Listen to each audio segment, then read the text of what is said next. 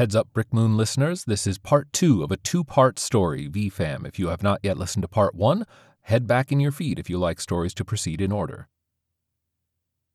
Brick Moon Fiction presents VFAM by Kevin R. O'Hara, narrated by Nicholas Thurkettle.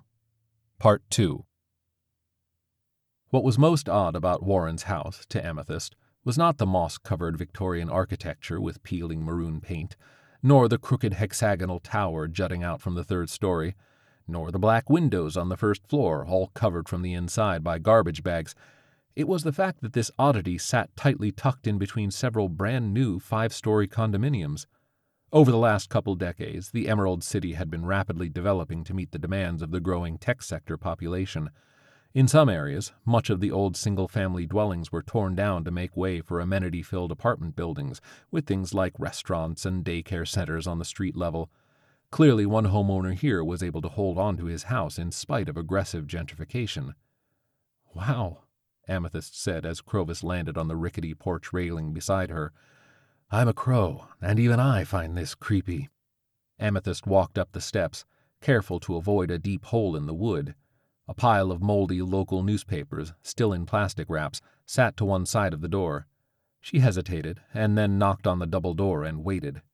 Crovis said, He's not going to answer, and then started to tap his beak against the window.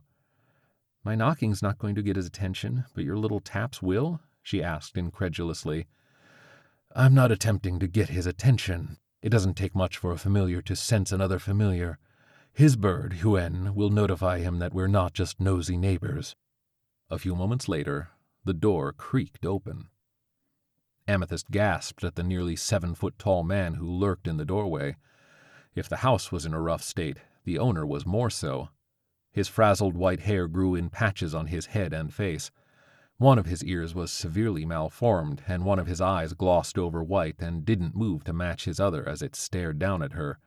His teeth, the few that remained were yellow and crooked.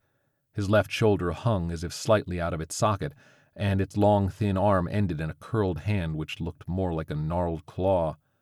Amethyst shivered, taking a guess at what his price for magic was. Who the hell are you? He spat out, and then looked up to notice Crovis at the window. Oh, you. He turned around and limped back into the house. Amethyst had expected him to slam the door in her face then realized that by not doing so must have been his way of inviting them in. She hesitated, and Crovis swooped in past her. With a quick look back at the lively neighborhood, she entered into the darkness. She wandered around two hallways before finding the old man easing himself into a wooden rocking chair. The room was littered with books and paper. Through the dimness, she realized some of the paper had splotches of bird poop, she looked up to see a magnificent great horned owl perched on a deadwood tree stand in the corner of the room. Crovis kept his distance, hopping on an end table just inside the room. Amethyst glanced around for a chair to sit in, but then decided it was probably best to stay standing. Hello, my name's Amethyst. I'm Val's niece. The man grunted something unintelligible and reached out for a teacup with his good hand. It shook a bit as he lifted it to his lips. Hiya, Warren, said Crovis. Warren regarded the crow for a moment, and then rested his harsh, one eyed gaze on the woman before him. He looked her up and down, though it was impossible to know if it were in a lecherous or judgmental way. Finally, he rasped, Get to it. What do you want with me? Well, I mean, hello. We're here to tell you about, uh, or I guess ask you about, um, familiars and, um, you know, she stammered. You're no witch, he concluded. Well, no. And for some reason, this was enough to shake her from being off balanced. She then asserted herself. Not yet. I've come here on behalf of the witches, get you to help with a problem, and maybe to learn a thing or two from you. They say you're smart. I'm knowledgeable about a great many things, girl. I have no interest in helping that coven, so why should I waste my valuable time on you? Crovis started to speak up, but hopped back as the owl let out a small screech and unfurled its wings. It settled back once it was clear that the crow would be silent. Amethyst bit her lip and then decided to take a gamble. Okay, I get it. You're the wise old wizard who's too important to be bothered. I'll need to prove myself by answering a series of riddles, or not backing down in the face of true power, or appealing to the nugget of goodness buried deep within your crusty old heart. Uh, but here's the deal I'm studying computer science. Uh, I know you're no fan of tech, and I'm at a crossroads. Do I dedicate my life to technology or to magic? You could help convince me that science shouldn't replace magic. Warren leaned forward and shook his head. Replace? You proceed from a false premise, child. Modern people seem to think that magic was how ancient civilizations misunderstood the world, and that science came along and explained things that couldn't be explained properly before. That science has in some way overcome magic. They are completely wrong. What do you mean? she asked, confused. Warren studied her carefully and then asked, What do you know of the higher planes, girl? Like heaven? No. There are four major planes of existence that border the material plane. The old wizard started to explain. What's the material plane? This is here. Everything around you, everything you see and touch, you.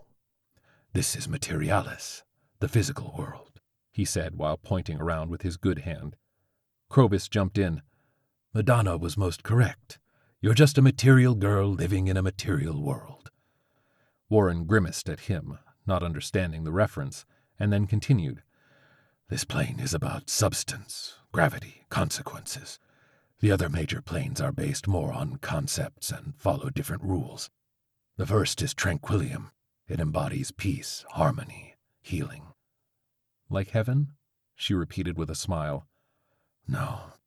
Our souls are bound to the material plane, even in death. We don't go on to an eternal life in another plane. Humans can, however, astrally visit these other places for a limited time. It takes a great deal of arcane learning and practice, though many of those untrained in wizardry may briefly travel to Tranquillium while in a deep slumber. For some reason, religious people have jumped to the incorrect conclusion that merely living a conditionally prescribed life would result in getting to move to Tranquillium permanently. Fools. The next plane is Discordiae. It is a place of chaos, pain, and fear. And before you ask, yes, it likely inspired the concept of hell. But it is not a place that one goes to for eternal torture for breaking some arbitrary rule.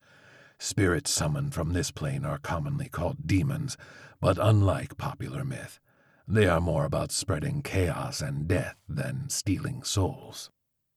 The third major plane is called Brio.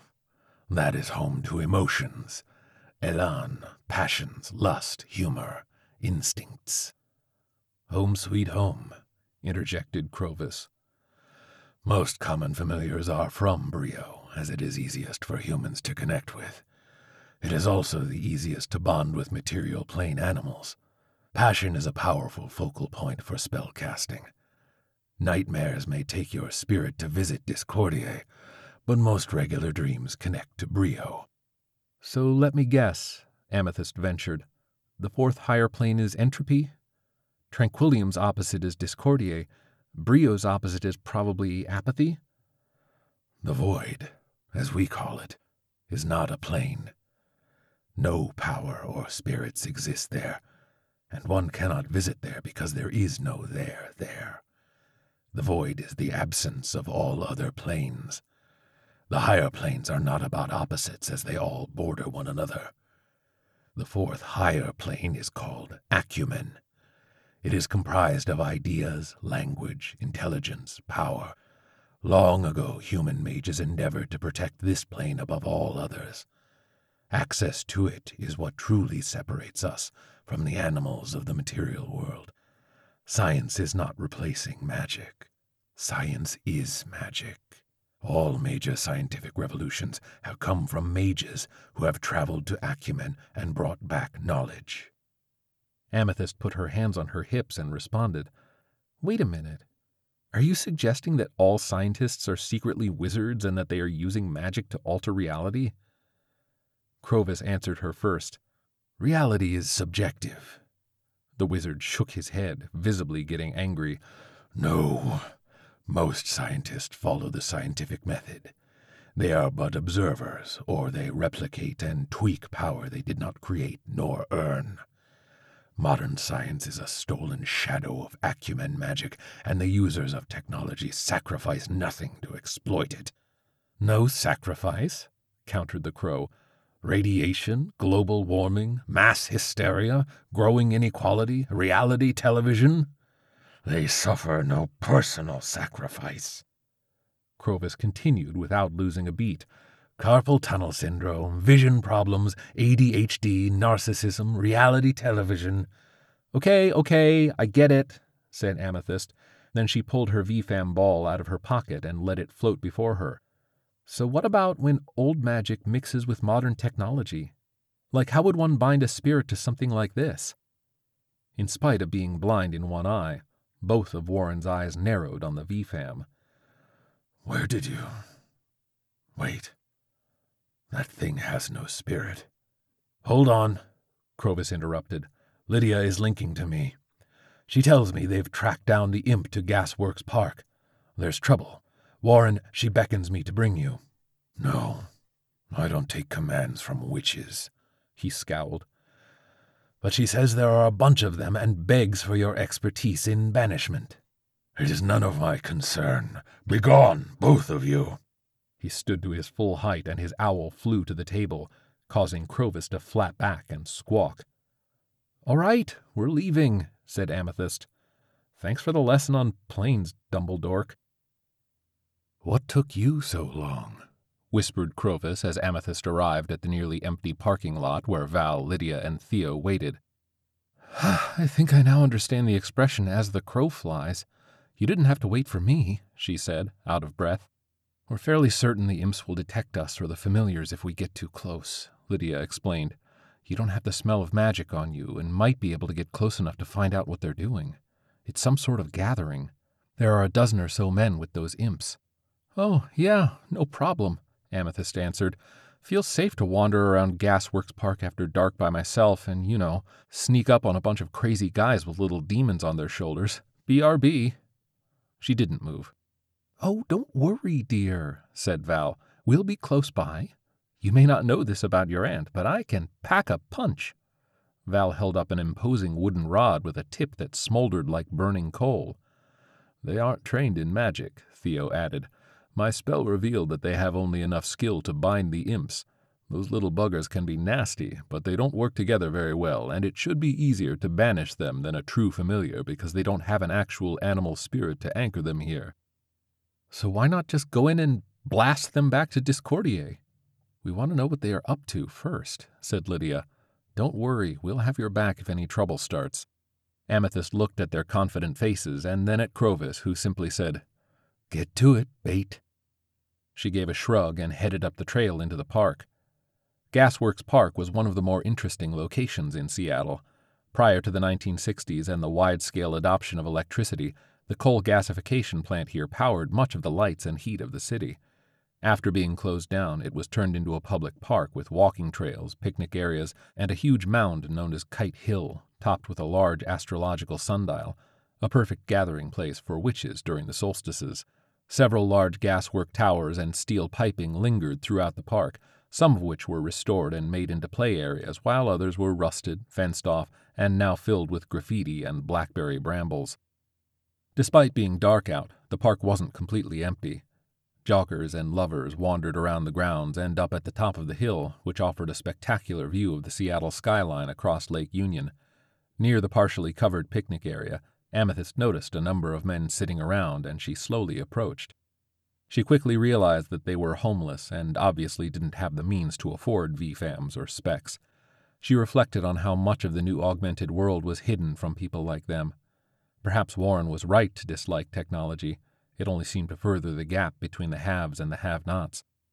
What it must be to see this new fad of annoying balls revolving around the entitled and never even knowing the existence of the brightly animated characters or wondrous special effects. After a few moments, Amethyst moved on towards the large fenced off section around the biggest grouping of old gaswork towers. She noticed that one of the fence gates was slightly open, despite the steel chains and various no trespassing signs. She looked around and then slipped in. After passing several large rusted pipes, She saw a dozen or so men wearing specs standing in a circle, mostly obscured from the rest of the park by the old three story cylinders. Based on their outfits and appearance, she decided to label them as brogrammers, a self absorbed sector of the new tech workforce. Another dozen smaller forms floated around them. She lowered her specs to see they were VFAM balls. With the specs on, they were all manner of little gargoyle looking creatures, grotesque and devilish. No one seemed to notice her as she got within ten feet of them and crouched behind a vertical pipe that was twice her width. This is bullcrap, yelled the bald man that Amethyst recognized from the image Lydia shared. You promised us power. These little shits have been nothing but trouble. Yeah, Jace, mine actually told my girlfriend I was cheating on her. It showed her the goddamn video. A second guy complained while swatting at his imp, which then turned to bite at his finger. A stocky man with a long blonde ponytail, a black trench coat, geeky t shirt, and jeans with holes at the knees tried to settle the men down. Calm yourselves. We're dealing with dark powers. I told you there would be personal sacrifice. You wanted the power, you pay the price. We haven't learned hardly any real spells yet, though, a third man pressed. A smaller guy with closely cropped hair, a perfectly waxed beard, and bejeweled specs disagreed with the others. I've had fun with the jinxing charm so far. I love watching my coworkers freak out when their computers mysteriously stop working or the espresso machine spits sludge on them. The first man shouted, Playing pranks on people isn't what we wanted. We want true power. Now! Jace waved his hand in an unusual gesture, and crackling electricity arced between his fingers. You mean like this? They all quieted down in reverence. The imps started hopping around with glee at the sparks. As I've told you, you're in the beta program. As you help me work out the bugs, you'll get more control over your demon and more access to Discordiae. Are you looking for more testers? All of the men jumped when Amethyst appeared from the shadows. Where did she come from? What the hell? Who are you? Jace simply looked her over and asked, What would make you a good candidate? I have witches in my family, and I know my way around code, Amethyst answered with a smile. Jace walked closer to her, his hands still crackling with arcane electricity. You should have waited for your family to show up. What? she said, backing up. I knew you were coming, and I knew you aren't here to join us. Get her! Her eyes widened as the other men started to spread around and surround her, cutting off her means of escape. Jace's reddish imp flew from his shoulder towards her face. It gave a menacing laugh and showed its sharp, needle like teeth. A second later, a black blur swooped through, grabbing the imp and hauling it up into the air. It struggled against Crovis's grasp, pulling at feathers. This came to an abrupt end as Crovis impaled it against a rebar pole near the top of one of the larger cylinders. It screamed out in a high pitched squeal and then blinked out of existence when the crow tore the mesh case away and eviscerated the rotors and cameras of the VFAM. Three other imps flew up after Crovis, each of them firing off black bolts of negative energy which wormed through the air erratically. A cloudy spark of energy dented the rusted structure as the bolts narrowly missed. The imps flew closer and prepared another salvo, Crovis turned to fly through the jutting pipes for cover, but they were nearly upon him. Whoosh! A flaming glob incinerated all three of the imps. The men whipped around to see Val standing twenty feet away with her smoldering rod in hand. Beside her was Lydia, holding out a large crystal, and Theo, with an open book in hand. Jace rallied the men and the remaining imps and shouted, Enter chorus mode! Attack the witch! The eight other imps formed a perfectly symmetrical line and cast their jinxes synchronously. Where the previous attacks were sporadic little bolts, this formed a highly coordinated and massive zap directed at Val. Jace added to the deluge with his own electrical energy. Lydia spoke some quick words in another language and hurled herself in front of Val, thrusting the now glowing crystal before them. A translucent white shield appeared around the three witches and took the brunt of the attack. As soon as the shield faded, Val resumed blasting at the imps, missing some but downing a couple. She focused hard on the rod and let loose a large blast directly at Jace.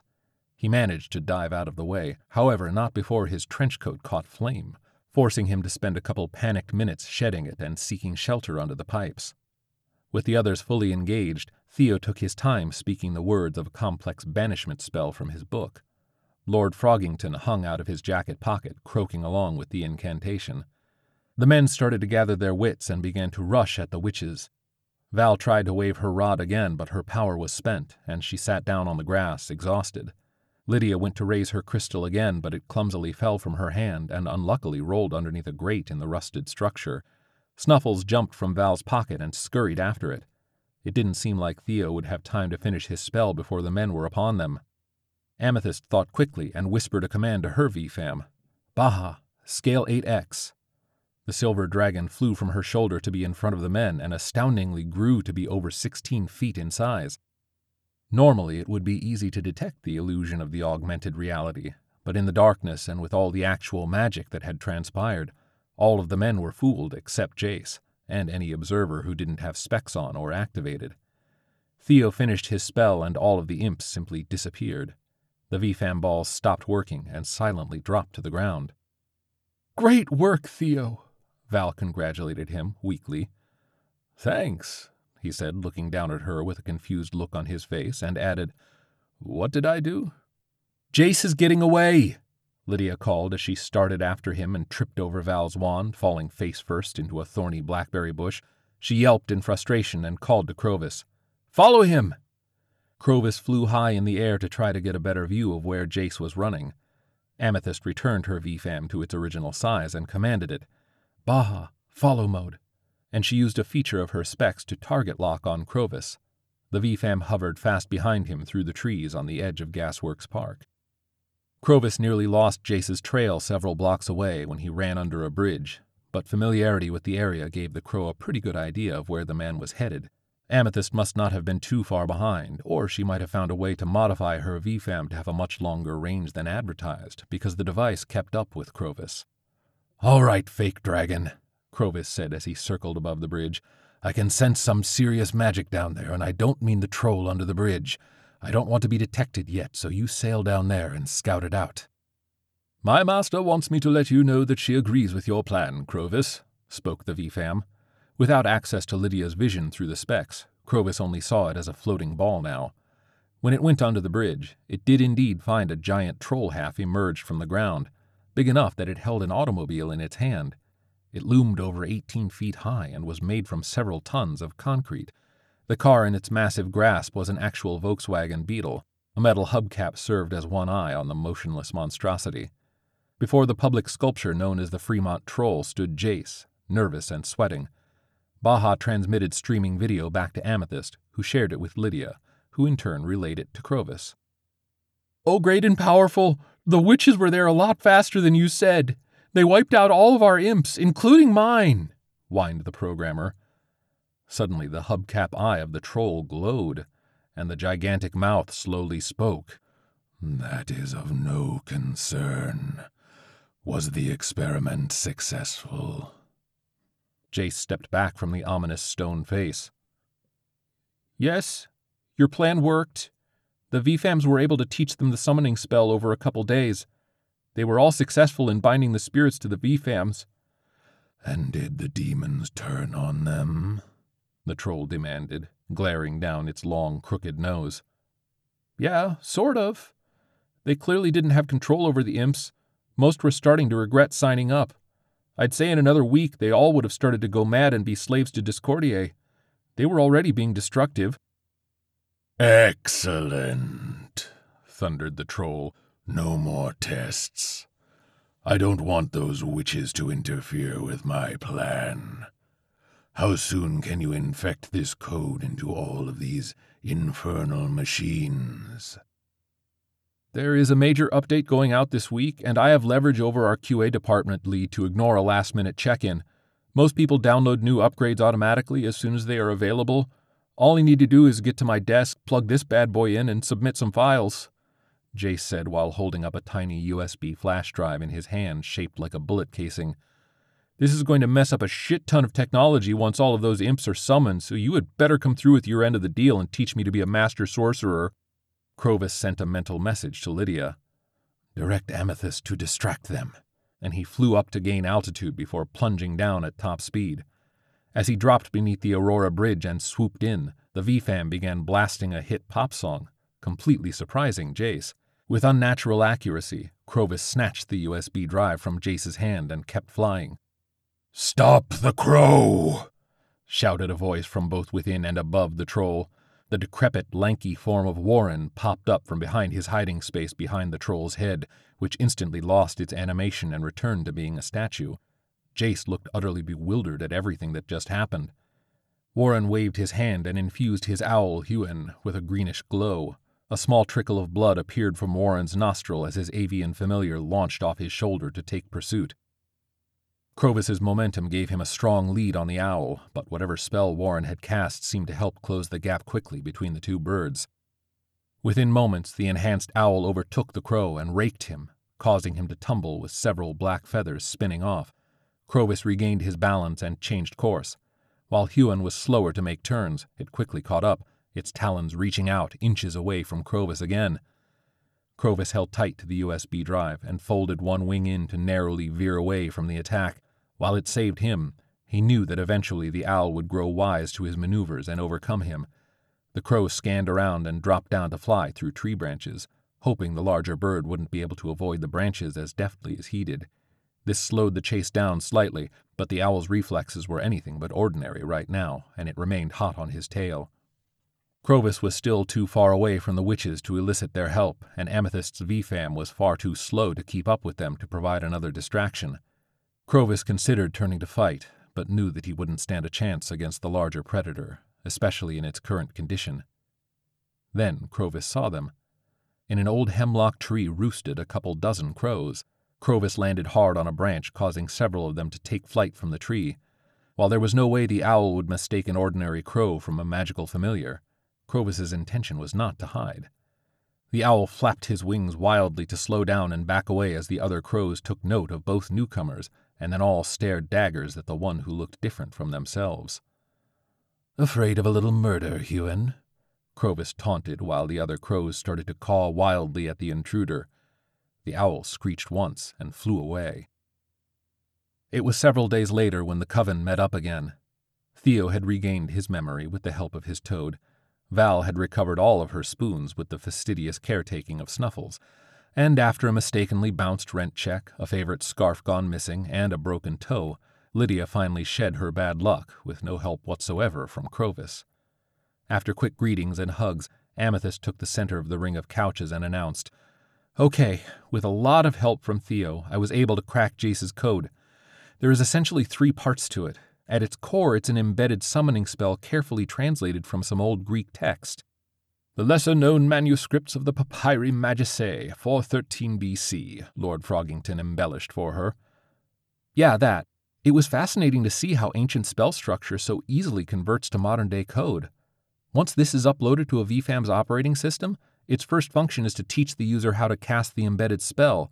It uses augmented reality learning to correct hand gestures and coach hitting the right syllables.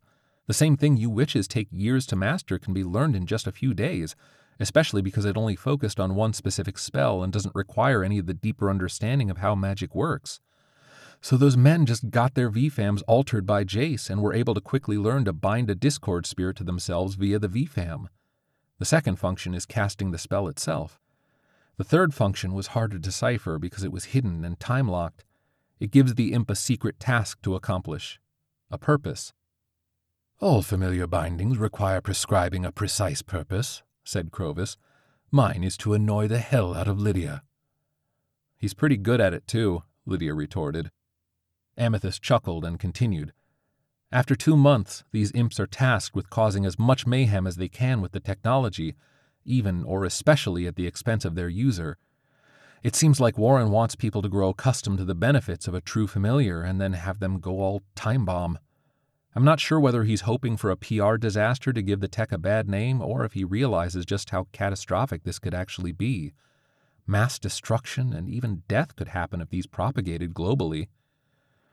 Well, it's a good thing we stopped him, smiled Val while Snuffles snuggled under her chin. I doubt we did, Amethyst said gravely. It's highly unlikely that this was Jace's only copy of the code, or that he couldn't quickly rewrite if needed. I tried to call his company to warn them of viruses, but I have no idea how much power Jace wields there, or if customer service even followed up with the right people considering the size of the company. At best, we slowed him down a little. What do we do? Lydia asked the group. I have an idea. Amethyst gave a wicked smile.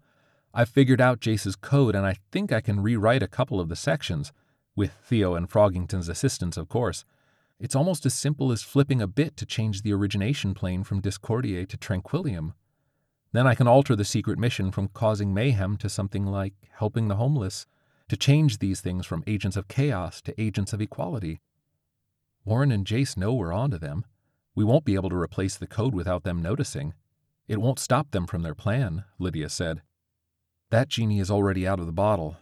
Regardless, I expect that within a short time our entire world is going to change to a place where people with the means will have access to a new magic. My idea is to offer a counter to the imps. We can work together to try to get this code out for people to have a choice once the imps start causing havoc. Lydia asked, Will your code work? I'm going to use it tonight to try and bind a spirit of Tranquillium to my virtual dragon, Bahamut. Are you certain you wouldn't rather take on a more traditional familiar? Crovis asked her. And potentially end up with a pain in the ass like you, Crovis? No way. She laughed and added, I love you, Bird, but I think new tech suits me better. The witches and familiars began discussing the plan while Lydia took a moment to internalize everything and then spoke solemnly to the group. Soon, just about everyone is going to have a virtual yet very real familiar.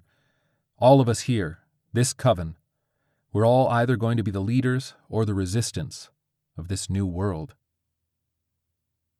Kevin R. O'Hara enjoys employment as a creative director in the video game industry. He originally hails from Spencerport, New York, but promptly moved to the West Coast after graduating from Ithaca College's film school. He has worked various roles in the film and video game industry over the years, most of which involved creative writing and game design. He currently resides near Seattle, Washington, with his lovely wife, awe inspiring daughter, and energetic Keeshond. Find him on Twitter at JoltedKev. This has been a production of the Brick Moon Fiction Podcast. If you like what you hear, please give us a review on iTunes as it helps us find a bigger audience. For more information on Brick Moon and special offers, sign up for the Brick Moon Fiction newsletter at brickmoonfiction.com. Thank you for listening.